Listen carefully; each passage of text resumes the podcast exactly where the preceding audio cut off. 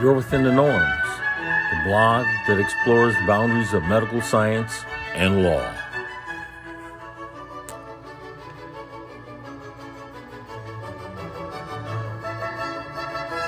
Reported by Norman J. Clement, RPH, DDS, Norman L. Clement Pharm Tech, Malachi F. McCandle PharmD, in the spirit of Joseph Salvo Esquire Incorporated. T.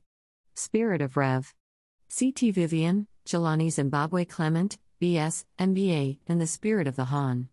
Patrice Lumumba, in the spirit of Erland Clement S.R., Walter F. Wren III, M.D., Julie Killingworth, Leslie Pompey M.D., Christopher Russo, M.D., Nancy Seafilt, Willie Gignard B.S., Joseph Webster M.D., MBA, Beverly C. Prince M.D., Fax, Neil Arnand, M.D., Richard Call, M.D., Leroy Baylor, J.K. Joshi M.D., MBA, Adrienne Edmondson, Esther Hyatt Ph.D., Walter L. Smith B.S., in the spirit of Brom Fisher Esquire, Kudjo Wilding B.S., Martin Njoku, B.S., R.P.H., in the spirit of Deborah Lynn Shepard, Barris E. Muchett, Strategic Advisors. We are not powerless, and through our videos, writings, and photographs, we will expose the abuses and tyranny of United States Drug Enforcement Agency. Just as the video was recorded by the cell phone camera of young Darnella Frazier, or witness to the murder of George Floyd, the blog youarewithinthenorms.com bears witness and both allows the system to be held accountable. By Z Gasco. Dr. Holden was living the American dream. He was highly respected by his colleagues and patients and esteemed by the local community.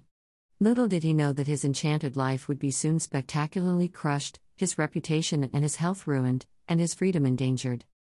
A dramatic narrative with intense courtroom drama, Pain on Trial is based on a true story. In the book, you'll learn the truth about the undertreatment of pain and the real role of medically indicated opioids in the current drug overdose crisis. You'll find the facts rarely discussed in the news about the role of opioids in treating pain and the issues related to drug dependence, drug abuse, and drug addiction. Pain on Trial? The book also depicts the misguided government policies and actions that imperil the lives of thousands of pain patients and the medical professionals who treat them.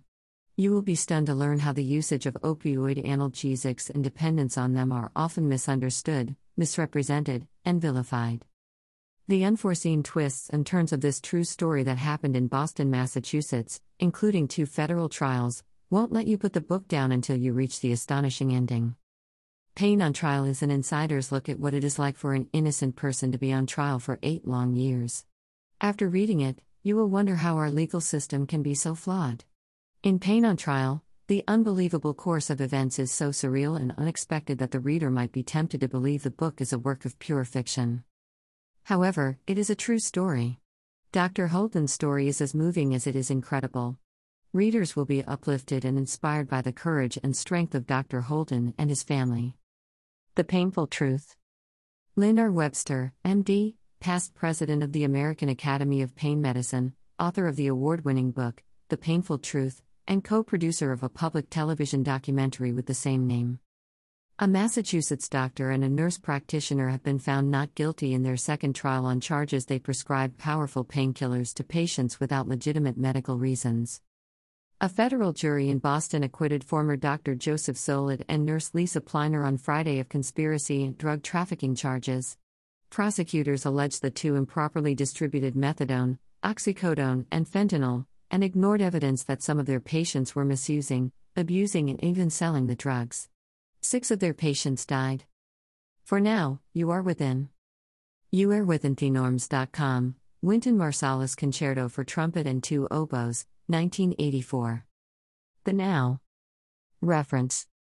The Opioid War Against Patients in Pain, Helen Borel, RN PhD, writes in American Agony The Opioids War Against Patients in Pain.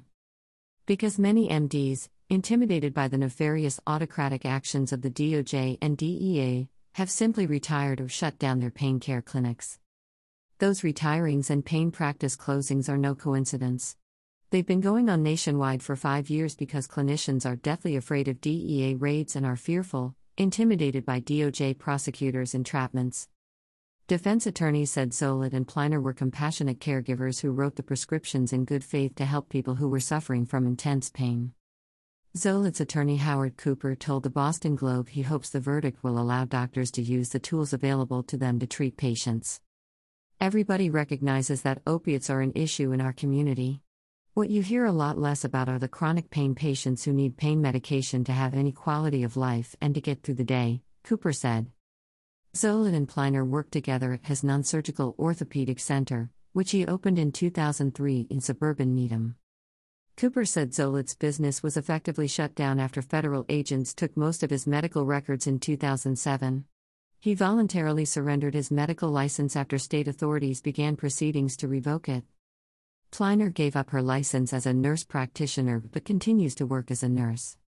Her lawyer Michael Connolly told the Globe she has tremendous compassion for the families that lost their loved ones, but doesn't believe the clinic's practices were responsible.